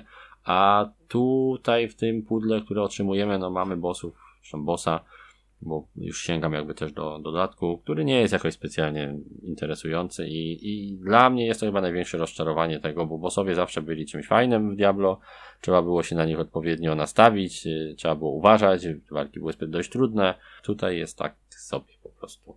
Więc no troszeczkę smuteczek. To tak z mechanicznych y, minusów, które najbardziej nam jakby psują wrażenie z rozgrywki w Massive Darkness, to właśnie te walki z bossami chyba będą największym ale z drugiej strony nie przeszkadzają aż tak bardzo, no bo pojawiają się tylko w jednej misji, a misji mamy tam 11, więc po prostu, no cóż, nie będziemy grać w tą misję, cała reszta jest po prostu ok, jest fajna i, i podoba nam się to, jak działa reszta tych misji, więc no do bossów nie będziemy wracać, szkoda tylko, że takie wielkie pudło zajmuje tyle miejsca na półce, a spora część tego miejsca to jest ta figurka, która nigdy z niego nie wyjdzie, nie? No więc to, to właśnie to. Potencjał. potencjał. Otóż właśnie. Kolejna rzecz, troszkę też związana z y, walką, natomiast taka, którą można dość łatwo naprawić i którą sami sobie naprawialiśmy wedle uznania, tak? Przyprawialiśmy do smaku. To gra ogólnie, tak jak powiedziałem, przypomina taki rosół, który trzeba sobie po prostu wedle jest baza, uznania. Ale... Tak, baza jest, ale trzeba sobie dodać do niej coś, bo... coś innego bo już ta jedynka też tak miała, że była fajną, fajną obietnicą, ale nie do końca realizowała te swoje obietnice i tu jest w wielu aspektach w dwójce dość podobnie, że mamy dużo fajnych rzeczy, które jednak zostały gdzieś tam nie do końca rozwinięte w taki sposób, w jaki byśmy tego oczekiwali i jednym z tych elementów jest właśnie nijaka funkcjonalność przywódcy grupy, czy tej zgrai, tak? Mamy tych popleczników, mamy przywódcę. I to jest o tyle zabawne, że w tej grze ogólnie, zarówno w jedynce, jak i w dwójce, te grupy bardziej działają jak liczniki życia e, wroga. Nie? Mamy tego głównego przywódcę i mamy tych jego popleczników. Mhm. Dopóki nie, nie sklepiemy tych popleczników, no to nie możemy zabić przywódcy, a to przywódca trzyma broń i to on jakby dodaje tą główną kostkę do ataku. Natomiast problem jest z tym przywódcą taki, że e, w momencie, kiedy my mu pozabijamy wszystkich tych jego popleczników, czyli zejdą tak jakby wszystkie figurki, to, to dają do jego ataku czarne kostki, to on nagle traci swoją zdolność. Czyli przywódca grupy nie potrafi już wykonać swojego ataku specjalnego, ponieważ na jego kostce nie ma symbolu, który reprezentuje odpalenie ataku specjalnego, bo te symbole są na kostkach czarnych. No i my to sobie gdzieś tam w głowie testowaliśmy jako home rulesy różne, albo uznawaliśmy, że jeżeli wypadnie symbol many na kostce ataku przywódcy, to po prostu używamy tego symbolu many tak, jakby on odpalał tą zdolność, albo uznawaliśmy, że bez względu na to, ilu jest, e, e, jeżeli przywódca zostaje już sam, czyli zabiliśmy popleczników, to i tak dodaje się je chociaż jedną czarną kostkę do jego ataku. No i działało to lepiej, naszym zdaniem. Było ok. E, ta gra nie jest, mówię, specjalnie trudna, więc jedna dodatkowa kostka, kiedy przywódca zostanie sama, nie są to jakieś e, bardzo złożone sytuacje i częste, no to, to dodaje po prostu uroku, nazwijmy to, i, i trochę więcej sensu ma, bo trochę dziwne jest, że niby najsilniejsza jednostka w grupie, a najmniej potrafi. No to tak wychodzi, jakby przywódca miał swoich osiłków, ale bez nich to już jest dupa. Mhm. Więc ta taka drobny homerus, no ale trzeba dodać jako minus, no bo wiadomo, oceniamy grę to taką, jaka przyszła, a nie taką, jaką sobie z niej zrobiliśmy. Więc dlatego jest to w minusach, ale od razu z naszym jakby wyjaśnieniem, że my sobie to załataliśmy na własny sposób i nam to odpowiada. No i przechodzimy teraz do takiego bloku narzekacza. Mm. Czyli Adam znów narzeka, Iwona znów narzeka na to, jak wykonane są gry wydawane przez wydawnictwo Cool Mini or Not. I tutaj mówimy przede wszystkim o Cool Mini or Not, no bo żadna w tym jest jakby ręka portalu, że w taki sposób produkuje ta firma e, swoje gry. Nie? No, mamy tutaj właśnie, chyba trzeba to podzielić na producenta, a producentem tej gry jest Cool Mini or Not i wydawcę, czyli Portal Games. Nie? O wydawcy możemy jedynie powiedzieć o polskiej wersji, o której powiemy na dole e, później chwileczkę, ale najpierw o wydaniu. No więc tak. Cena jest nieadekwatna do jakości. No niestety, tak. Znaczy prawdopodobnie gdzieś tam sobie cną koszty, tak? Z racji tego, że rosną ceny materiałów, tak, transportu i tak dalej, to cena nadal jest wysoka, a jakość z gry na grę w grach Cool Mini Not jest coraz, coraz gorsza po prostu. I zawsze w grach Cool Mini or Not było tak, że mieliśmy te planszetki, planszetki y, jakichś tam istotnych elementów gry typu w Valhalla, to było świetne, planszetka Valhalla w Blood Rage'u, pierwszy raz jak gracze to odpakowali i widzieli, ha, to jest pocztówka, nie? Zwykła tekturka. No i do tego się zdążyliśmy przyzwyczaić w grach Culminior No Teraz te pocztówki są coraz gorszej jakości. Rogi się im rozłażą, tam jeszcze przynajmniej jakiś to miało sens. Tutaj to jest już tak niska jakość tej tektury, że, że szkoda po prostu gadać. Mamy główny tor gry, yy, który jest używany w każdej misji Tor Mroku, który jest takim świstkiem wielkości kartono no, kartonowej linijki, dawane przez wydawców jako promosy, czy tam przez Granne, czy, czy Trefla, bo już nie pamiętam kto je dawał, są lepszej jakości niż ta, ten element gry, który mm. używa się w każdej rozgrywce. Cienkie dziadostwo. I inaczej tego nie da się yy, powiedzieć. A wracając do dziadostwa, elementy tekturowe. W tej grze mamy całą masę żetonów. Mamy kafle. I one są wykonane z tak tandetnego kartonu, jakiego jeszcze w grze planszowej nie widziałem. I jak widzę, ja, ja sprawdziłem recenzje zagraniczne, czego zazwyczaj nie robię. Sprawdziłem recenzje polskie, czego też zazwyczaj nie robię przed nagraniem. I wszyscy pieją, jakie to wspaniałe wykonanie jest tej gry, po czym mówią super figurki. Ja, ja się was pytam, czy w tej grze są też inne elementy, czy po prostu jak widzicie plastik, to nagle ślepniecie i nie widzicie nic innego poza tym plastikiem? Bo przecież to, jak dziadowskie jest wykonanie elementów tekturowych w tej grze, to wołało pomstę do nieba. Wystarczy mieć, nie wiem, troszkę spocony palec, albo y, chlapnie wam kropelka wody na to i po trzecie, i dosłownie ten papier się ściera z tego. To jest jak papier śniadaniowy, jak papier do mokrej palety. Z tego, nie? Z tak, tak jak, jak to, na czym, na czym pizzę kładą w, w pudełku. No to jest po prostu tandeta. Do tego jest w wielu miejscach niepodklejony. Te, ten delikatny, cieniutki, pa, jak, jak, jak, jak bibuła papier odchodzi w niektórych miejscach od żetonów, od kafli, jest niedocięty, y, smród w ogóle tragiczny, jeśli chodzi o, o zapach tego kartonu, bo różne są zapachy farby drukarskiej i kartonu i różne ludzie mają fetysze, jeśli chodzi o wąchanie elementów gier plaszowych. Niektórzy lubią zapach farby drukarskiej. Ja e, zdarza mi się, że jeżeli poczuję taki nieprzyjemny zapach e, z wypraski, no to się zastanawiam, co to za dziadostwo jest w ogóle. Zdarzały mi się gry Cool or Not, które pachniały dosłownie stęchlizną i wilgocią. Nie mam pojęcia, gdzie były przechowywane. Były prawdopodobnie niedosuszone odpowiednio i przychodziły po prostu cuchnące. Więc y, tak, te nie śmierdzą wilgocią, natomiast no, nie będę wam e, sugerował, że sobie dokonać e, osmotestu e, kilku gier w swoich, swojej kolekcji, ale jestem pewien, że Massive Darkness wygrałoby w konkursie najbardziej cuchnącą tekturę w grach planszowych. Tandeta, tandeta i jeszcze raz tandeta. I nie wiem, nie wiem naprawdę jak w jakości premium można coś takiego e, oferować, e, żądając od, od graczy kwoty 500 zł za takie zestawy z dodatkami, czy 400 za, za grę i oferując coś takiego. E, kontrast jest gorszy niż e, w wersji angielskiej kickstarterowej. Czerń jest taka bardziej szarawa miejscami niż czarna. E, no cóż, niestety, to już jest kwestia tego, jak to, jak nastawili maszynę. Natomiast nie sposób tego nie zauważyć. E, karty są jakie są, nie jest to najlepsza jakość kart, jakie miałem, natomiast są lepsze niż te na przykład Starcady Quest, które były wyjątkowo liche. Więc no na to trzeba zwrócić uwagę, że jest jakaś tam delikatna może e, poprawa jakości względem tamtej gry. Karty są podobne do Zombicide'a mam wrażenie, nie jest to Najgorsza rzecz, natomiast y, zapomnijcie o Linian Finish i tego typu rzeczach. Są to dość zwykłe karty, których School Mini Not używa od wielu, wielu lat już. No i zostają figurki. E, figurki sobie są niezłe. Mają hmm. bardzo ładne modele, e, jeśli chodzi o ich projekt. Na to nie sposób e, przymknąć oko. Są po prostu fajnie zaprojektowane, stylistycznie wyglądają dobrze. Natomiast są to figurki, które w wielu przypadkach są gorzej wykonane od tych, które lata temu dostawaliśmy od Cool Minior Not. Kiedy wyciągam sobie figurki z Massive Darkness 1 i kładę je obok tych, widzę znacznie mniej nadlewek i niedoróbek, jeśli chodzi o jakość tego, czy też quality control, niż e, teraz w Massive Darkness 2, więc ja pytam się, gdzie jest ta jakość, gdzie jest ta pokrycie tej ceny, którą e, się od gracza żąda. Kiedy mamy masę nadlewek, e, jakichś tam wystających, które trzeba sobie poodcinać nożykiem, jeżeli się nie chce mieć e, postaci, która wygląda po prostu dziwnie.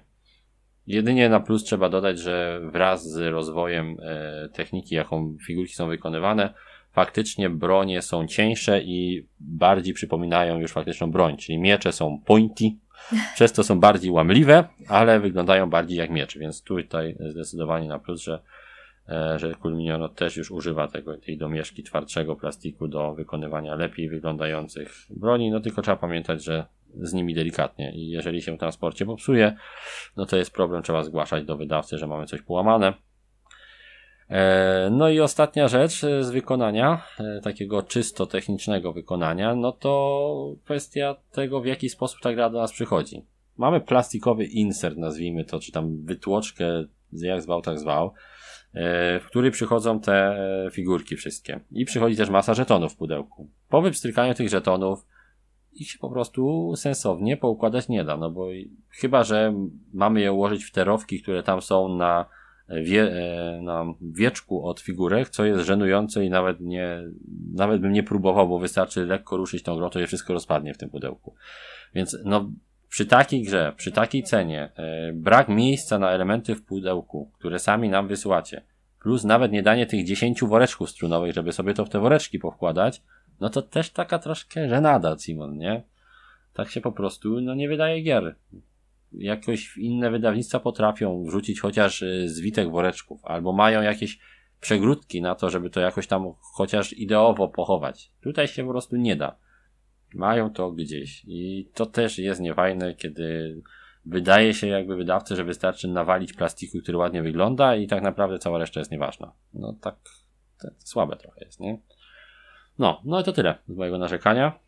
E, tyle tej tyrady na temat wykonania, ale byłem po prostu zniesmaczony tym, kiedy wypstrykiwałem te elementy i raz, że wyglądały tragicznie, a potem się zastanawiałem, gdzie ja mam to schować. Hmm. Więc no, nie fajnie, nie fajnie. Projektowo, tak jak mówiłem, gra wygląda bardzo ładnie, zaplanowana, rozplanowana graficznie jest super. Jedyny minus dla mnie mm, to fakt, że strefy światła i mroku, które odgrywają tu pewną istotną rolę w rozgrywce, Y, no, są gorzej zaznaczone. Znaczy, mechanicznie może i lepiej, chociaż szczerze mówiąc, ja się jakoś nie gubiłem wcale w Massive Darkness 1. E, tu po prostu jest to bardzo tak od metra, to, to, tak toporem oznaczone. Jeżeli mamy strefę światła, a obok strefę mroku, to te przejście między tymi strefami jest takie bardzo, bardzo sztuczne. Nie ma takiego delikatnego, że gdzieś tam się rozmywa te światło pochodni i, i na kolejnym kafu jest już ciemno, tylko mamy po prostu ciemno, jasno, ciemno, -hmm. jasno. W bardzo niewielu przypadkach E, faktycznie udało się zachować ten balans takiego Przejścia. delikatnego, no, mhm. fajnego przejścia od światła do mroku. W większości przypadków jest to taka mozaika jasnych i ciemnych e, kafli i trochę szkoda, bo te kafelki naprawdę ładnie są zilustrowane i liczba detali na kafelkach jest wręcz przytłaczająca, jeśli chodzi o tutaj jakieś kryształy, tam jakieś czaszki leżą, no wszystko wygląda super.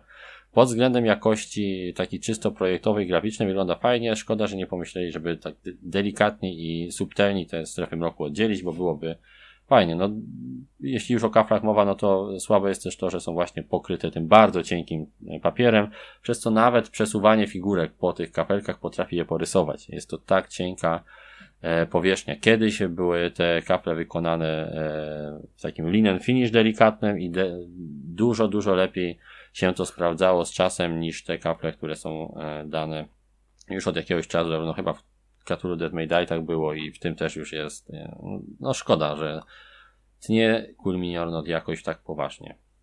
I kończyć będziemy recenzję już powoli, bo zbieramy się, ja się rozgadałem oczywiście ponad miarę. Chodzi o kwestię polskiego wydania. Czyli to, w jaki sposób mamy je przygotowane. Nie będę ukrywał, że nie siedziałem z instrukcją angielską i polską e, obok siebie, bo e, portal Zap korekty mi nie płaci, więc też nie czułem się specjalnie do tego jakby zmotywowany. Natomiast... Ale znalazłeś różne Tak, ale perełki. fikołki się pojawiają niestety.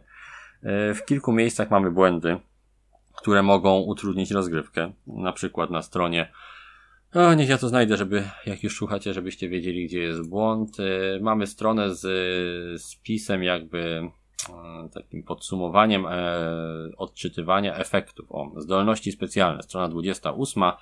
E, koszt lub wymaganie. Mamy tam atak. Atak. Bohater musi poświęcić jedną ze swoich akcji, aby użyć tej zdolności. Tam zamiast słowa atak powinno być słowa, słowo akcja.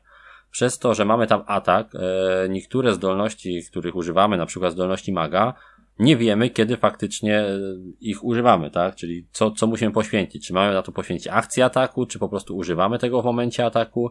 Nie wiemy, jak to powinno być e, wykonywane, więc jest to błąd, który pewnie zostanie poprawiony w wersji PDF. Tam powinno być to akcja. Kolejny z takich błędów, który może przysporzyć nieco problemów, to błąd w przygotowaniu rozgrywki. Jest to powielenie błędu z wersji angielskiej gdzie w Kickstarterowej instrukcji również on był obecny, a w wersji retail już Cool Minior poprawiło ten błąd i na stronie Cool Minior, cool Minior Note w instrukcji znajdziecie już poprawną wersję przygotowania rozgrywki. Mowa tutaj o tym, że gdy namnażamy zgraje na początku rozgrywki, przygotowując ją, mamy na tych zgrajach położyć e, po jednym żetonie skarbu. E, w wersji polskiej mamy napisane dobierzcie także po jednym żetonie skarbu i połóżcie na każdej odkrytej karcie zgrai. Problem jest tylko taki, że do momentu namnażania tych, e, tych zgraj nie ma w przygotowaniu mowy o tym, skąd mamy te skarby wziąć. Nie ma jeszcze etapu przygotowania skarbu, więc w taki zapis w polskiej instrukcji sprawia, że nie wiemy, czy my mamy ten skarb wziąć z ogólnych zasobów i po prostu położyć, a dopiero potem przygotowujemy worek skarbów i wkładamy tam skarby do niego, czy też mamy wziąć te skarby z tego woreczka, który przygotujemy dopiero dwa punkty później, więc tak naprawdę odnosi się to do niezdefiniowanego elementu, co jest podstawowym błędem, jeśli chodzi o definiowanie czegokolwiek, nie odnosimy się do rzeczy, które nie zostały zdefiniowane. Więc e, ten punkt po prostu 17 powinien być przed punktem 14 w instrukcji i tak już jest w wersji angielskiej. Dodatkowo w polskiej wersji e, tłumacz zjadł słowo, które w wersji angielskiej mimo błędu e, na Kickstarterze naprowadzało nas na prawidłowe rozumienie, bo było tam zapisane dobierzcie także jeden żeton skarbu from the bag, czy coś takiego, czyli z mhm. worka, a w polskiej wersji tłumacz usunął słowo z worka i mamy jeden żeton skarbu, dobieżnie nie wiadomo skąd. Gdyby było z worka, to może bym się domyślił, że mam to pociągnąć z tego worka, który dopiero przygotuję, a w polskiej wersji tego nie ma, więc są takie błędy. Niestety to sprawia, że mam też yy, wątpliwości, czy w innych miejscach gdzieś tam błędów nie ma. No nie będę tego sprawdzał i porównywał jeden do jednego. No wciąż niestety e, takie błędy się zdarzają, warto je wychwytywać. Jeżeli sami znajdziecie jakieś, e, zgłoście je do portalu, ponieważ może dzięki temu wyjdzie przynajmniej wersja e, PDF poprawiona, bądź w eracie zostaną ujęte te elementy, w których jakieś pomyłki się pojawiły. Mogę też ponarzekać na to, że tłumaczenie jest jak zawsze trochę toporne. Mm, ja zdecydowanie, gdybym brał się za tłumaczenie, i miał e, odmieniać później przez przypadki e, tytuł e, w tym, bo on się na szczęście pojawia tylko w opisie fabularnym, ale gdybym miał go za chwileczkę później odmienić, to nie, nie, nie, nie przetłumaczyłbym tytułu Massive Darkness na Nieprzenikniony Mrok, kiedy za chwilę mam w zdaniu użyć konstrukcji w zwycięskiej krucjacie przeciw nieprzeniknionemu mrokowi. No już wystarczyło dać, nie wiem, nieprzenikniona ciemność, czy też Wielka Ciemność. No, takich kwiatków jest więcej, bo Lightbringer jest przetłumaczona na oświeciciele, więc mamy oświecicielska gildia poszukiwaczy przygód. Jeśli dla kogoś brzmi to dobrze, to ok. E, ja e, jednak jestem z tego obozu, nazwijmy to tłumaczenia, że nie zawsze musi być ono wierne, bądź jeden do jeden, a ważne, żeby w języku, w którym jest, ma ono być przetłumaczone, na jakim ma być ono przetłumaczone, brzmiało to po prostu dobrze i nie kłuło uszu, a niektóre wybory portalowe czasami niestety te uszy kłują i to się pojawia już nie w pierwszej grze. Ale to tylko takie moje narzekanie na tłumaczenia, które zawsze się gdzieś tam w recenzjach pojawia. Koniec końców, nasza ocena. Tak jest. Massive Darkness to 7. 8 na szynach. Tak, 8 na szynach, 7 plus, tak byśmy tą grę ocenili. Jest to gra, która no może nie do końca spełniła pokładane w niej nadzieje wielkiej poprawki Massive Darkness 1.